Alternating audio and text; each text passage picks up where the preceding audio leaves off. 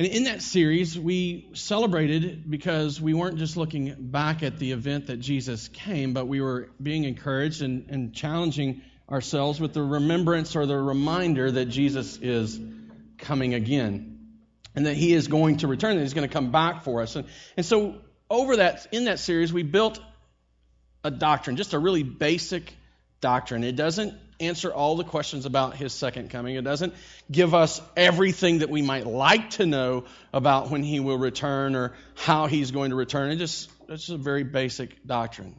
Before we start today, I want to just remind ourselves of that. And that doctrine is that it just simply states Jesus loves us and is coming for us. Live ready. There is no greater prize. Jesus promised that he would go away and then he would return, that he was going to prepare a place for us, that he was going to, to go and do, do something to, to make us ready, to make it ready for us. And, and in that, we recognize that that's the cross, and we've sung about that. That's his resurrection, his death, burial, and resurrection. He went and he prepared a way that we might know life. Without him doing that work, there is no hope. But he said that when the time was right, that he would come again, that he would come back to us and take us unto himself. He told us that to comfort us, to, to give us a sense of, of encouragement and courage. Life is difficult. Sometimes it just downright is, it, it just downright sucks. I mean, it's, it's not, not, not any fun living it. But, but he says that not, don't, don't lose heart. Don't let your heart be troubled. He encouraged us with this truth, but then he, he also warned us as he taught about his return. He, he taught us to be ready, to, to always be, be ready, to be ready in a moment's notice. To be ready that if it happens, before I'm done speaking, before this service is out, be ready that he might come and take you to be with him. Be ready for it. But as he taught us to be ready, he also taught us to be ready in the event that he tarries to be ready to leave a legacy behind us, to, to not only prepare ourselves, but to leave a legacy behind us that, that others will be ready. That others will know the truth, that, that He has provided forgiveness, that He has provided salvation, that He is coming again. Be ready. And He did that. He taught us that because He wanted us to see that there is no greater prize. There's no greater prize that you and I could win in this life than eternal life with Him. In fact, it, to, to, to be honest, I guess, to be completely frank, there is no other prize. This really is the only prize. Everything else is set up as a prize. It looks glamorous, it looks exciting, it looks worthwhile, but there really is no other prize. This is it. You either have life and you gain the prize, or you're left wanting. You see, this, he needed us to know. He wanted us to know this because he loved us so. The Father loved us enough to send His Son, and the Son loved us enough to come and pour Himself out, humble Himself, take on a new nature, and humble Himself to death, even death on a cross. You see, He did that. And so we can count on it now. We can, we can be certain of it that He didn't just start His work, but He's going to finish His work. And, and, and yes, the work of redemption is done, but the work will be done when He comes and gets us. There's more for Him to do, and that's to return. And we look forward to that. We sing it is finished. There is not a thing we can add to redemption. There is not a thing we can add to salvation. There is not a thing we can do to be forgiven. You are forgiven by His power in His might. But he's not done yet. You see, you have something great to look forward to. He is coming. His kingdom is coming. His rule across the earth, his reign without competition or opposition is coming.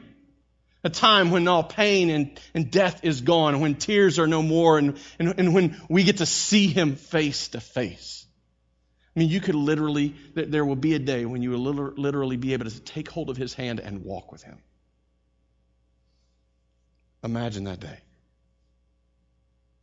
One who has loved you perfectly. And you get to walk into the throne room. Not because you deserved to be there, but because he made a way for you to be there. And you sit at his feet, hear him speak and when he stands to walk through the New Jerusalem, you get to walk with him. Wow, it's beautiful. You see, that's what we have to look forward to. And, and we built this doctrine out. Don't, don't, don't hear me that we built this doctrine out just to have it floating around in our minds and, and feeling good about ourselves. I mean, I want you to be encouraged. I long for you to be encouraged. That's why, partly why Jesus told us about it, to encourage us. But if that's all we do with it, then I think we've not fully hit the mark. We've not fully been prepared. You see, here's what I think we're in danger of oftentimes. I, th- I, think oftentimes we're in danger of building out these doctrines and gaining this understanding and then really doing nothing with it. Our theology must lead to doxology. That means our perspectives of God, our understanding of God, our, our beliefs about God must lead to worship of God. If they don't, then it's not really good. You see, we come to this place, this, this point where I, I don't think we can leave this series until we answer some more questions. Because we have this understanding now, we've, we've, we've gained this insight. Jesus is coming. As a result of his love for us, he is coming. We can be ready for it. Now, we've gained the greatest prize. There is nothing that can compete.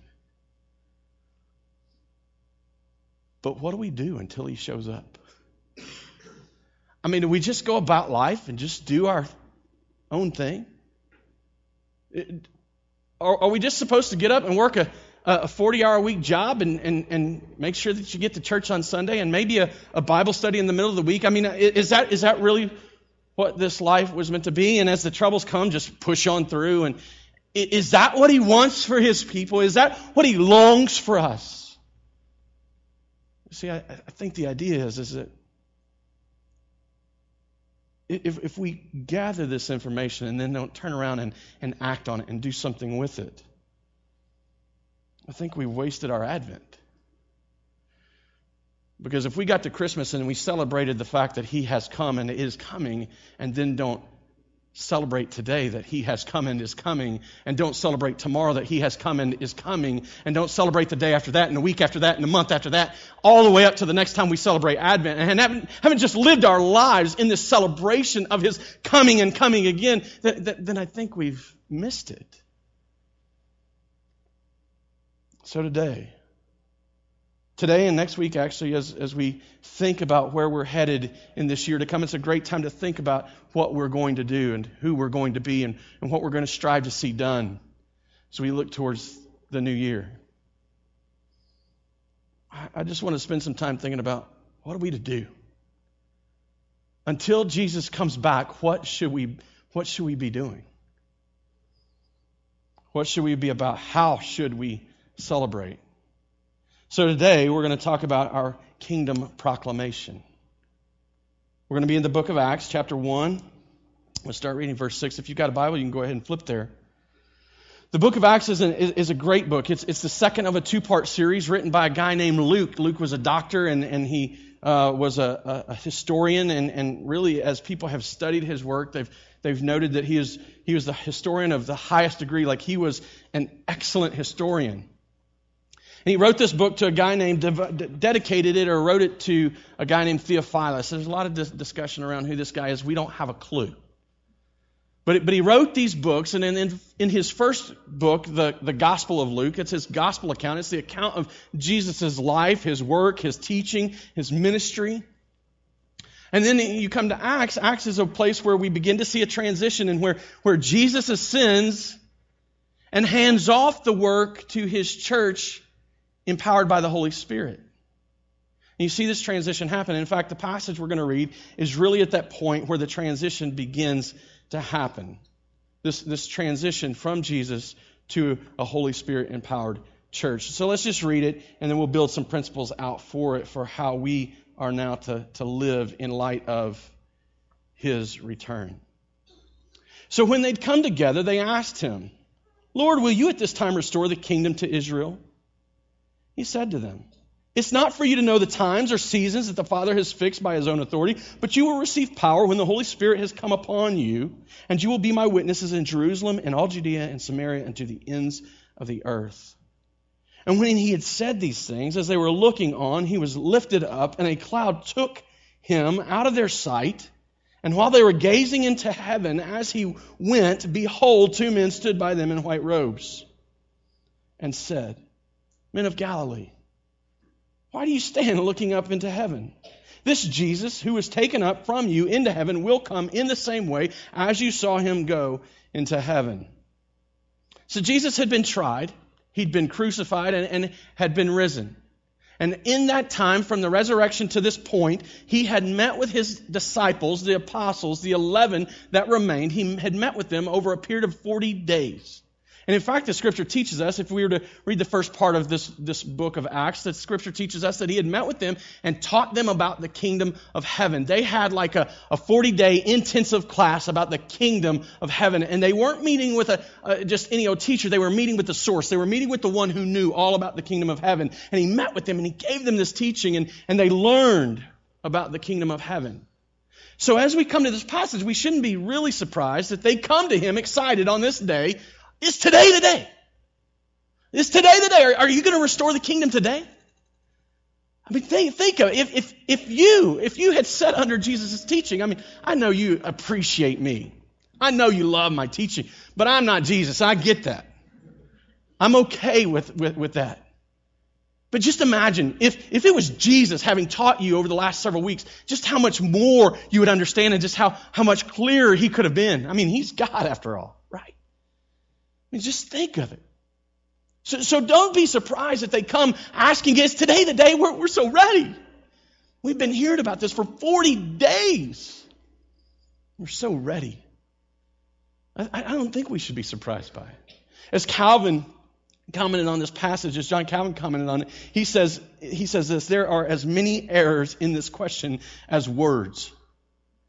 Now, they obviously had missed some things and misunderstood some things in the teaching.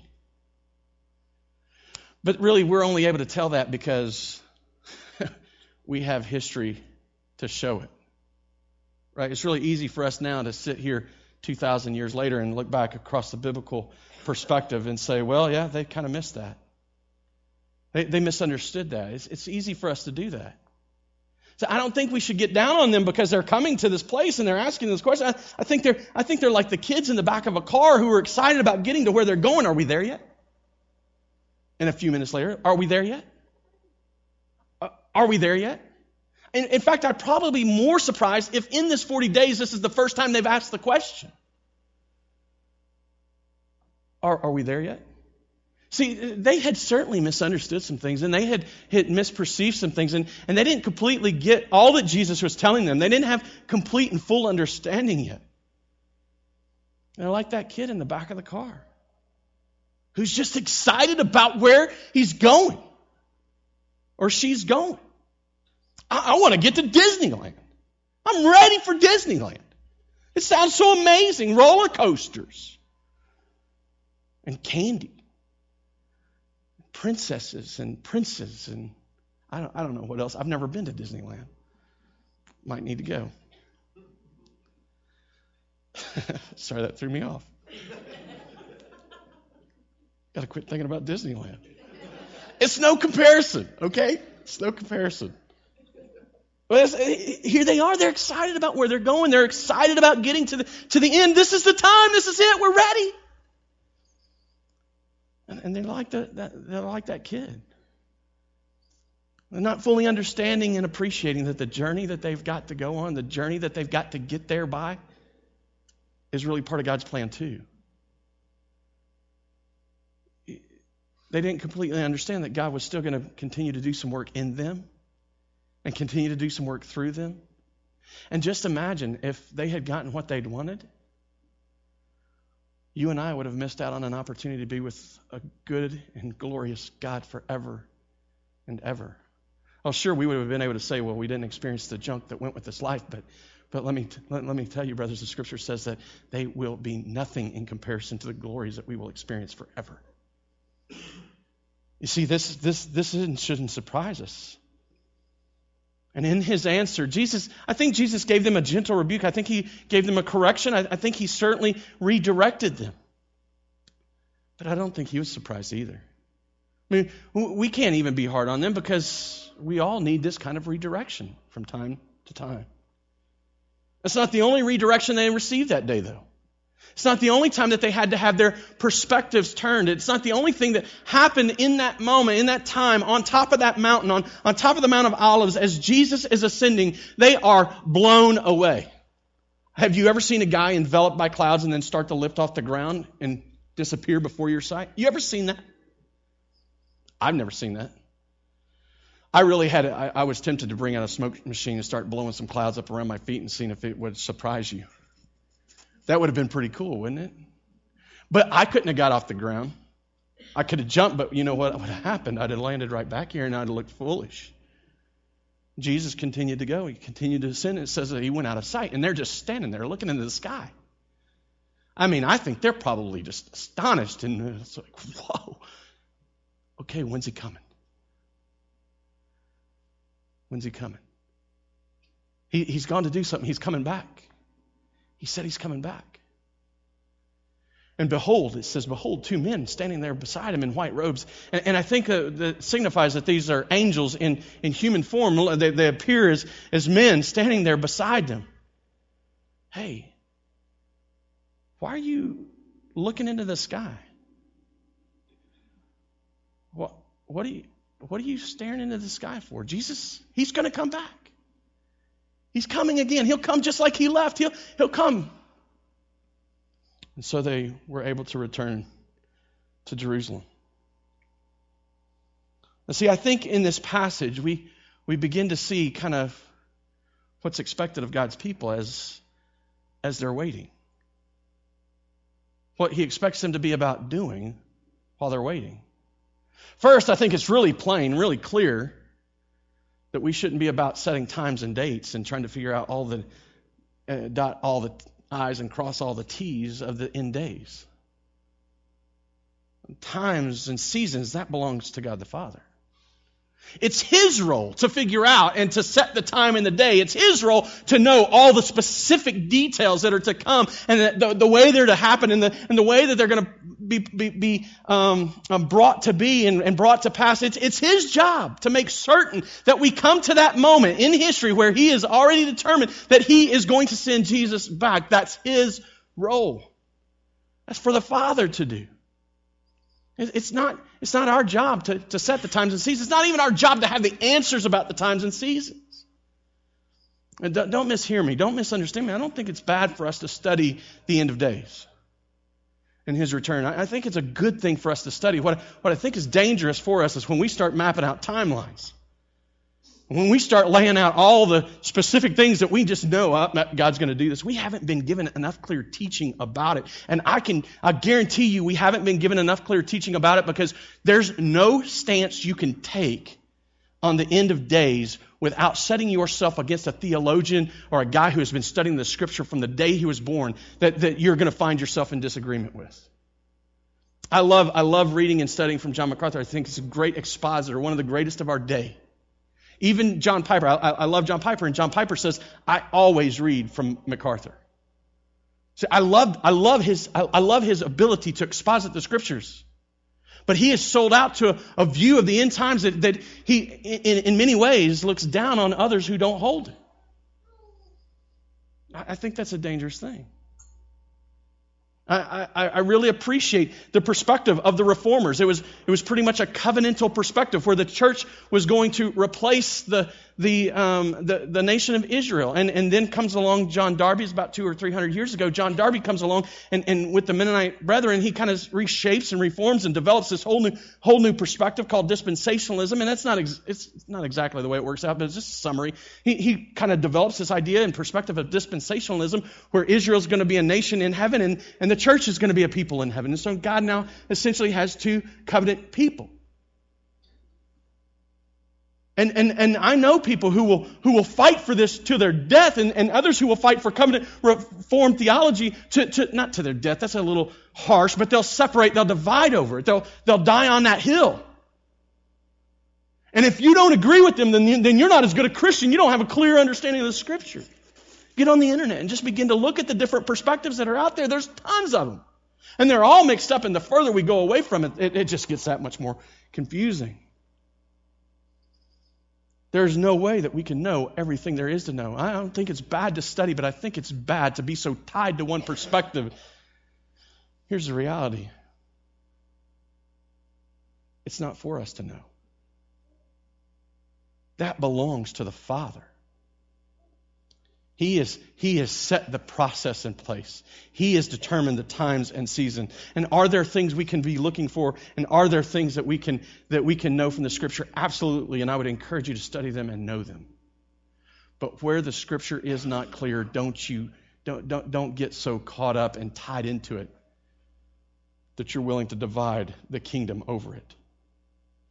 I think the other thing we can see clearly is that we shouldn't be wasting time sitting and looking into the sky trying to figure out if each and every new current event and thing that we don't understand is Jesus returning.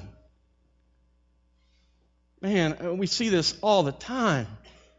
You see people, you, you, you can go downtown and, and see people wearing these billboards that are, that, are, that, that are basically saying Jesus is coming back and this is why, and they're blaming it on things we're seeing in, in popular culture. I don't think it's our role to be so, so caught up and so mis, misunderstanding of, of Jesus' return that all we do is sit and look for every little current event and say, oh, Jesus is coming. That's the Antichrist. I, I, I, and don't think that doesn't happen. The Pope has been called the Antichrist. Obama has been called the Antichrist. It, it, it happens every day. Jesus is coming back because gay people are here.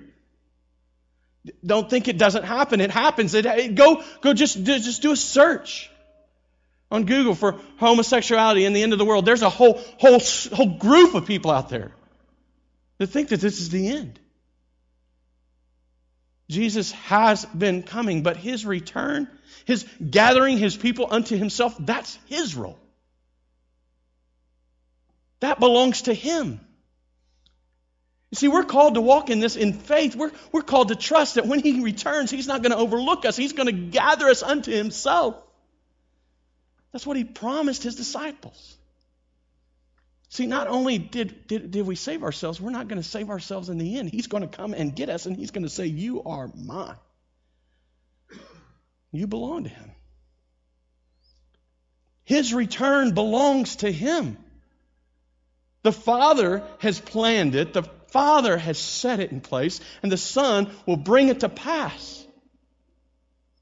What's our role? I think it tells us in verse 8. Let's just read it again. But you will receive power when the Holy Spirit has come upon you, and you will be my witnesses in Jerusalem and in all Judea and Samaria and to the ends of the earth. Now, we have to be careful. We, we don't want to interpret this so directly and specifically that we apply it perfectly to us. I mean, Jesus is speaking to his disciples about what's going to happen in 10 days, and the Holy Spirit is going to be sent. He's going to come down, be poured out on his people, going to like tongues, uh, the flames are going to rest on people, and they're going to be empowered to do some supernatural and crazy stuff, speaking languages they've never known talk to people about the power and beauty and majesty of God, and, and, and, and people are going to hear and understand in, in their own language. They're going to heal people. They're going to know things and understand things. They're going to have a word from God. They're going to be able to prophesy in ways that, that, that we are only uh, sometimes only able to dream about. So there was a specific fulfillment that Jesus was thinking about. You're going to receive power, and you're going to be my witnesses. He's talking about Pentecost morning. But I think we'd be foolish not to realize that there's a principle here for us. Something that still applies to God's people today. In God's kingdom, if you are in God's kingdom, we are all recipients and witnesses to his power. See, and I, guess really, when you get to the heart of what we're here to talk about. If you walk away with nothing else today, I hope you'll hear this. Now, granted, I, I haven't stood before thousands of people and, and preached and seen 3,000 come to believe. I have never spoken in a language I don't know. I, have never walked, and when my shadow landed on someone's handkerchief, they were able to take that handkerchief and wipe it on a sick person and that person be healed. I, I never have been able to, to walk up to a person and put my hand on them and, and, and pray over them. I, I've never walked up to somebody who couldn't walk and say, hey, here's the gift I have for you, get up and walk. I, I've never been able to do that. The apostles were able to do that.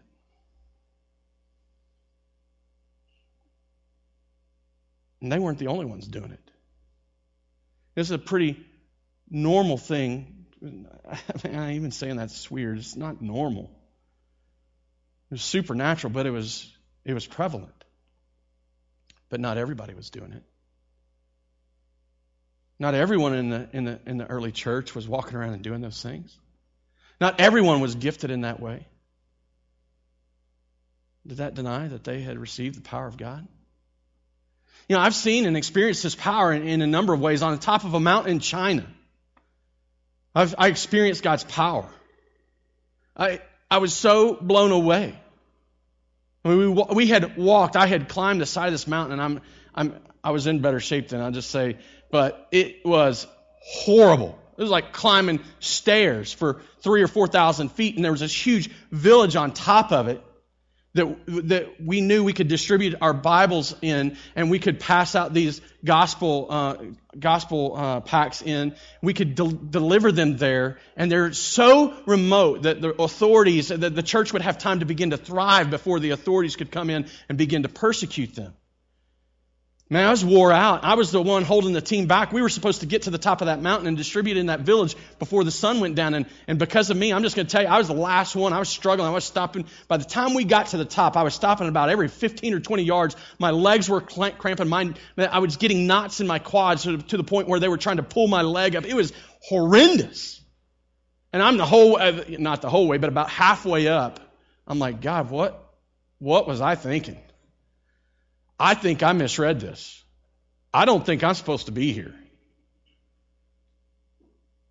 Would you just kill me now? Take me home. I'm not kidding you. I was hurting. it was bad. Got to the top and we took a break. The sun had begun to go down, and so we weren't going to distribute in the village because we were afraid that every everybody has dogs there, and I, I think they they're food, so it doesn't surprise me. But we didn't want to get eaten by dogs before they got ate by the people, right? So we just thought we'll wait till tomorrow morning.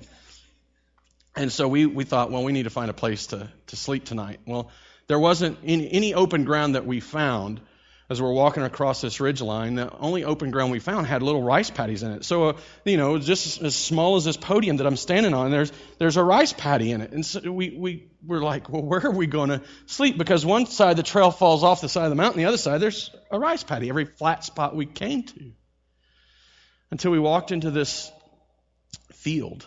I don't I don't know what else to call a clearing on top of this mountain. And it looked like, I mean, I'm serious, there, the, it just opened up and there was just this short grass. It looked like somebody had just trimmed it. And somebody says something about green pastures. And somebody then, you know, as we walk into it a little further, we're, we're in need of water. And we walk, as, as we step into it, it's dark by this point, and we can't see more than about 15 feet in front of us as we kind of get into the clearing. And we're talking about these green pastures and how God has provided this great place for us to sleep on top of this mountain. We walk into it and we see a, a pond sitting right on top of the mountain. Every one of us were out of water. There wasn't an ounce of water in any of our camelbacks at that point. We were didn't know what we were going to do the next day, uh, as we knew we were going to start out. There's this pond in the middle of this clearing, and so then somebody says something about still waters, and, and pretty soon we're worshiping on top of this mountain, reading Psalm 23. This glorious moment. The power was so prevalent. And so then, after we've sung and we've read the scripture together, and it's time to eat, and none of us had any way to start a fire. I Didn't have anything to burn, and I'm going to tell you, everything was green. It was lush. We were there. The monsoon season had just finished. Everything was, everything was so bright green, and Oh, we just wanted a dead limb to burn, you know. And we're like, well, where are we going to get that? And so I mentioned as, as we're stumbling around in the dark in this in this clearing on this mountaintop, we're we're, we're looking for for branches off on the side, and and I, I just shouted out, I was like, you know, I wouldn't be surprised if we find firewood just sitting here waiting for us. And I'm not kidding you. As soon as the words were out of my mouth, one of the other team members says, What did you just say? I, and I said it again. And he said, You're not going to believe this. I'm not kidding you. There was a stack of firewood on the other side of the clearing, almost like they were just waiting for us to stay there. I couldn't believe it. We were blown away. I come to find out, for whatever reason, there was people in that village that stored their firewood over a mile away from their huts and their houses. It's almost like God knew we were coming. Oh, wait, He knew we were going to be there. And He knew we were going to be in need. He knew we were going to be tired. He knew that we were going to be weary. He knew that the day had gone long. He knew that we were going to be surrounded by death. Because in China, that's what mostly is going on. Oh, there's a revival happening, but those people are dying and experiencing an eternity without Him. He knew that we were going to be in that valley, and He knew how desperately we were going to need Him. And He provided. By His power, He provided. And I love that story. As you can see, I'm moved by that story. But I'm not the only one in this room that has experienced this power. And even though, even though maybe you don't have a story like that, Maybe, maybe you don't have a, a story that moves you to tears. Maybe, maybe the reason that, that, that, that maybe the, that you don't have this moment where you're in some foreign country surrounded by death that, that, that you can just talk about what God has done in this amazing and miraculous way and you just can't think, oh, well, what? But let me tell you, you have that story. If you are a member of the kingdom of God, you have that story. If you can believe that Jesus Christ is your Savior, you have that story. You are alive because of His power. You have hope because of His power. You are able to look forward because of His power. Jesus taught it in John 3. He said that, that you were going to have to be born again to have this life. And, and, and, this isn't a physical birth. This is a, a spiritual birth, one that you're completely incapable of doing yourself. He, he taught and, and, and he told John or Nicodemus that, that this was going to have to happen. And it's a work of the Spirit. It's God's work to make it occur. Paul talked about it as the, as the, when we are saved that we become new creations, but, but creations aren't able to create themselves. It demands a creator. You have been created new. His image is being restored in you. You, you're able to know more and experience more of His power today because of a moment, some point in, in your history where He showed you the truth and, and you were brought to life and now He's, He's sanctifying you. He's making you more like Him. This is your story.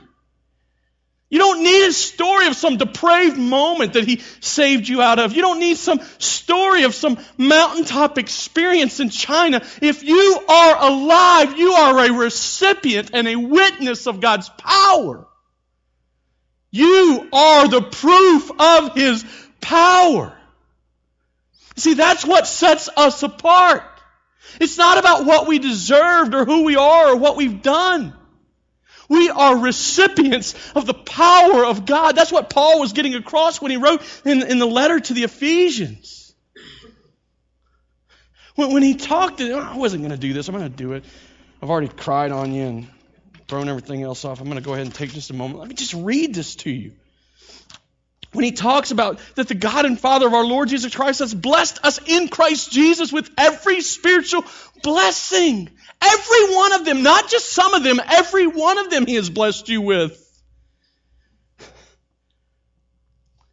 For He has, even as he chose us in him before the foundation of the world, that we should be holy and blameless before him. In love, he predestined us for adoption as sons through Jesus Christ, according to the purpose of his will, to the praise of his glorious grace with which he has blessed us in the beloved. You are blessed. You are recipients of power. You, not, not somebody else. Not somebody more worthy, not somebody that's done something to deserve it. You. You are a recipient of his power. And that's why he comes to this prayer at the, at the close of chapter one and he's like, I am so thankful for you.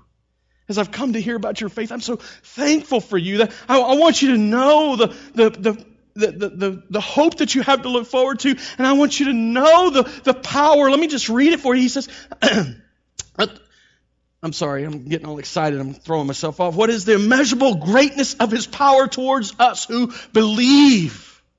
The immeasurable greatness. You can't measure it. You can't put a tape measure on it. You can't, you can't figure out how far it is or how, how deep it goes. It's immeasurable. That's the power He worked on your behalf, the very power that He raised Christ from the dead with. He has raised you and seated you by His Son. You and I are citizens of His kingdom by His power.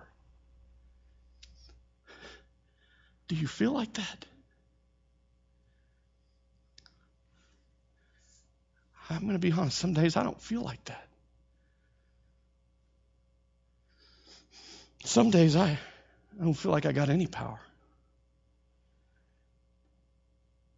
See, I, I think maybe the maybe my greatest fear for any church, but especially for our church, is that we would try to live lives that are based on our own power we'd think we'd have something better to offer or some better plan to pursue.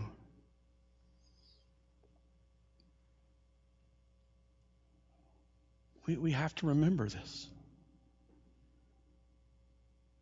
We are the recipients of his power. And, and we're set apart because no longer, no longer are we a people that just has to sit and talk about something we don't understand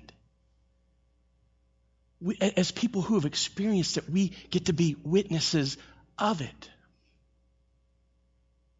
You see, I think, I think the danger is, is that oftentimes we're not, we're not looking at his power for the reasons he gave us his power.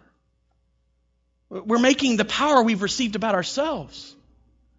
I think we're in danger of, of, of making his power about our plans, about building our kingdom instead of his a kingdom in which we have the comforts of this world and, and we feel safe and secure because of, of a place where we have the financial wealth uh, that, that, that, makes us feel safe about our future.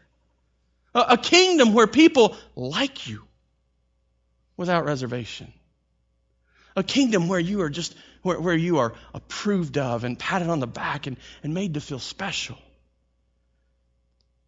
See, that, that makes his power about us. But I don't think that's why he gave his power to us. See, I don't think he gave his power to us to simply fix our woes, to, to come into our life and, and totally just uh, remove the difficulties of life. And I don't think that he gave us his power so that we could just have a life of ease. In, in fact, I, I think it's in the midst of the difficulty that we really find how great his power is. I mean, Paul wrote about this in 2 Corinthians. He, he's talking about this thorn in the flesh that he's gotten. Nobody really knows what the thorn in the flesh is. It, some people think it's a physical ailment. Some people think it's a constant, uh, consistent temptation towards sin. Nobody knows. And it's okay, you don't need to know because it's easier, I think it's easier for us to kind of apply to ourselves at this point. Because you've got thorns in your flesh too to keep you from being proud and, and get too big ahead about yourself. You're put in places God allows or causes things in your life to put you in a place where you must depend upon Him. And Paul, his, his testimony, I think, applies to us directly. He says, Three times I pleaded with the Lord about this, that, that, that it should leave me. In 2 Corinthians 12, he, he, he's like, I, I pleaded with God that it should leave me, that it would be taken from me, that I wouldn't have to deal with it anymore. But he said to me, and this is God's words, He said to me, My grace is sufficient for you.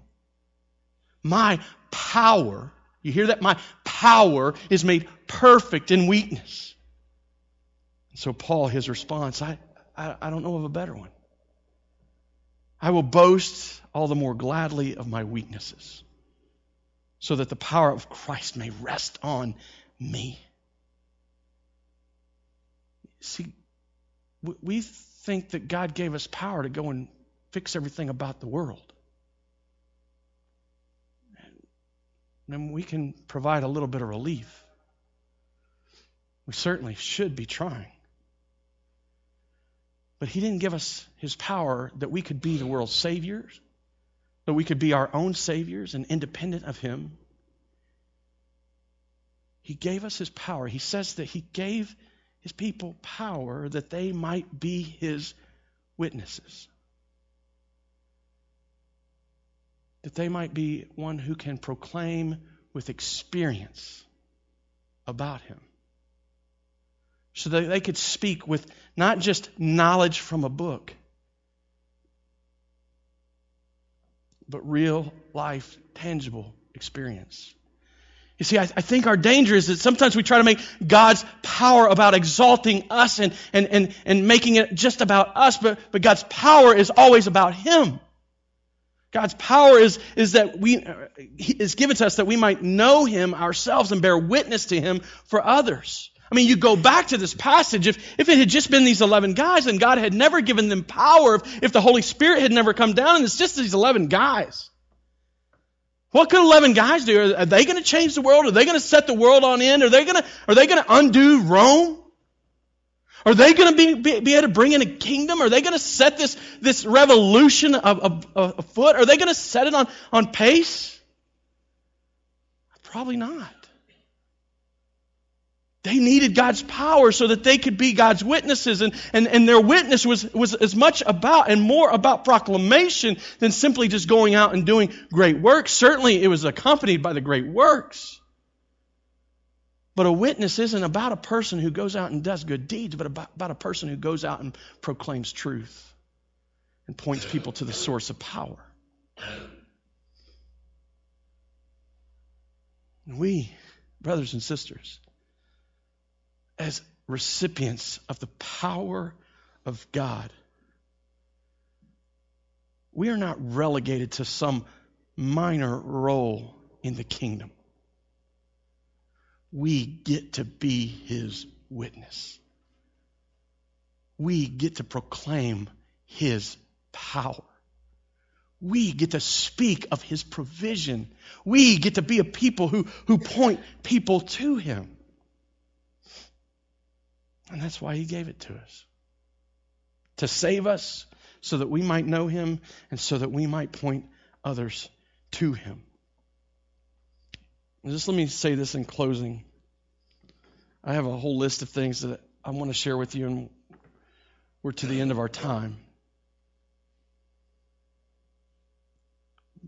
But as we look into this new year and this new season, we think about who we are as a church, who you are as a Christian. Maybe you go to church someplace else.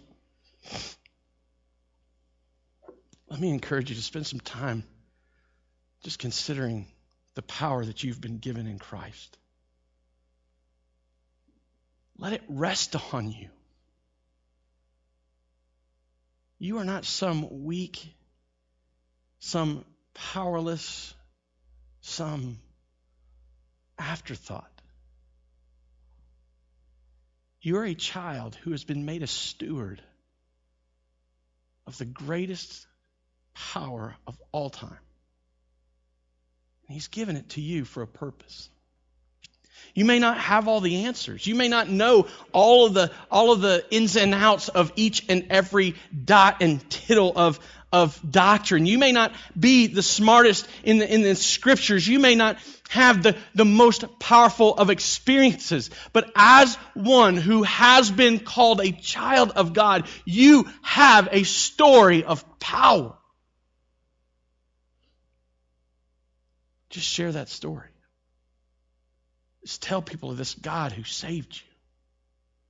Remind people, remind your brothers and sisters. Think how desperately we need this for, from one another. Remind your brothers and sisters in the faith of the power that has been worked out on their behalf, that has been directed towards them. Remind them of this great God who saved them and who has their best in mind. Remind one another of his power that's been worked out for you. And everywhere you go,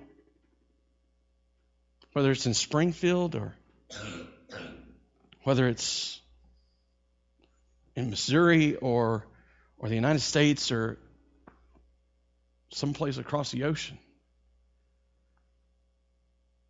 that story needs to be told. His power needs to be proclaimed. God sent his son who died and then rose and then saved you from death and made you alive. That story should be pouring out from us, should move us. We are his witnesses because he has shed his power upon us, because he has put his power within us. Let's pray.